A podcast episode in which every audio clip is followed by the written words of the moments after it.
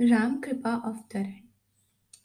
जैसे बीज भूमि में डाला तो जल, रज, ऋतु, इन तीनों द्वारा विकास पाता है। ऐसे ही नाम के मंत्र के संयोग से आप ही आप लाभ होता है। जैसे बिजली घर है, परमाणु में शक्ति है, अर्थात जैसे बिजली घर बिजली का कोश है, परमाणु शक्ति का भंडार है, ऐसे ही इस मंत्र में पाप, ताप को मारने और अच्छे भाव को प्रफुल्लित करने की शक्ति है। देव भावना में ही रहता है।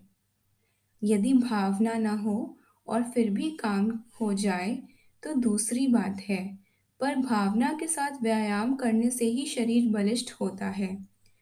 किंतु यदि कोई नौकरी ढूँढने के लिए दौड़ भाग करता है तो इसमें कोई व्यायाम की भावना नहीं होती।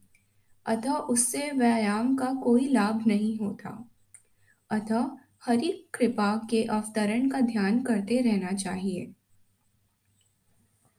कल्पना करें कि किसी ने अपने नाम, गाँव और पिता के नाम को धारण किया तो वह सदा इनको स्मरण रखता है। इसी प्रकार इस शब्द को धारण कर सदा स्मरण रखो। ध्रुव के समान दृढ़ रहना चाहिए। चलायमान नहीं होना चाहिए। मंत्र निधान है, अर्थात खजाना है। पर बिना भावना के तो यह ऐसे ही है, जैसे खाली बंदूक की आवाज़।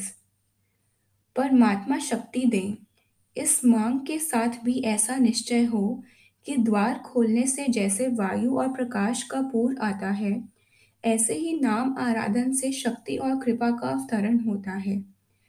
जैसे वायु और प्रकाश द्वार खोलने पर अवश्य आते हैं, ऐसे ही निश्चय से जानो कि हरि कृपा दुर्गुण दूर करती है।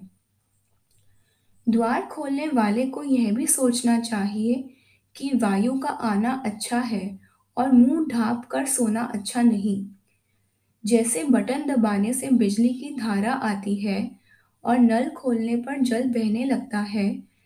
ऐसे ही राम नाम के जाप से राम कृपा का जल बहने लगता है और उसकी कृपा अवश्य हम पर होती है। ऐसी सजग भावना बनी। फिर इसी भावना में नाम ध्याया गया तो ज्ञान, शक्ति और आनंद के साथ देव की कृपा का दशम द्वार के आस पास मिलाप हुआ और उसकी साधना सिद्ध हो जाती है।